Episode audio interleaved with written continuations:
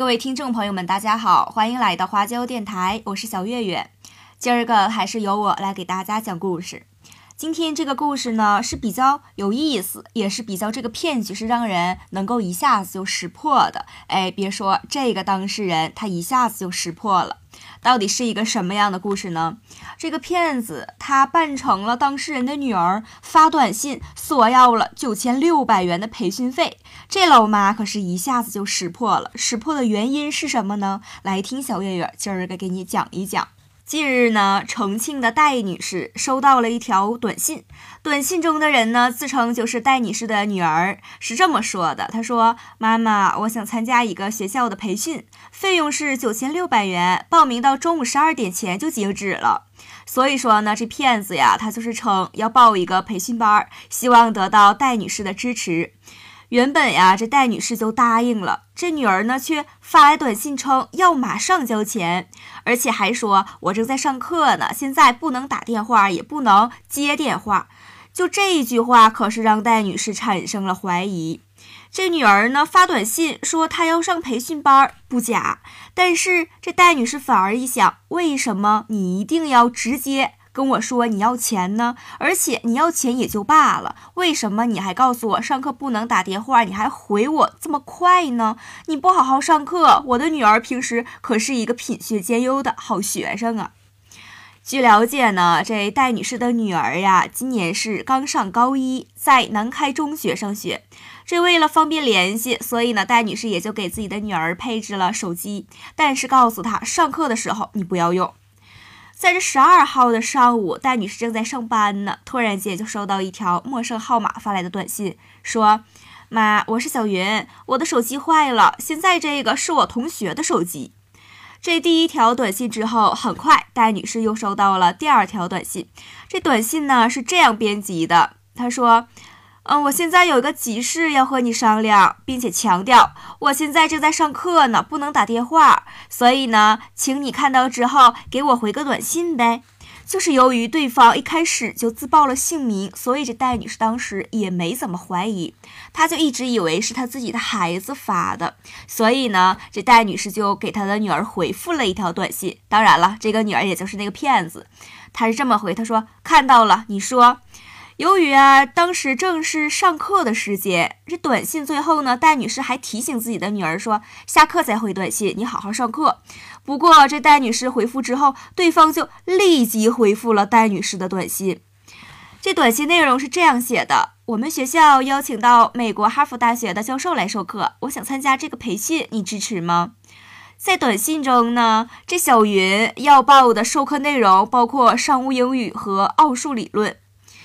但是呢，这当事人戴女士就想，这回短信的速度也太快了吧，这是引起了她的怀疑。要我说，这个骗子的骗技。是一般人都会提高警惕的，而且他说什么？嗯，你想，一般你在编辑对方回过来的短信的时候，你怎么样也要编辑个几秒钟吧？或者说，你编辑这么长的一个短信，你一定要会有一个一分钟、两分钟。可是呢，刚发过去没到一两秒钟，短信就进来了。你说这怎么能不引起戴女士的怀疑呢？况且最令这戴女士产生怀疑的是，她的女儿并没有回短信这么快的速度，而且她完全相信她的女儿不可能上课的时候连续发这么多条短信。而且呢，这戴女士在收到前两条短信的时候，自己并没有怎么怀疑。但是她的这女儿吧，连续发了好几条长信息，并且这回复速度就是在几秒之内，非常的快，显然就是之前所编辑好的，一复制粘贴就发过来了，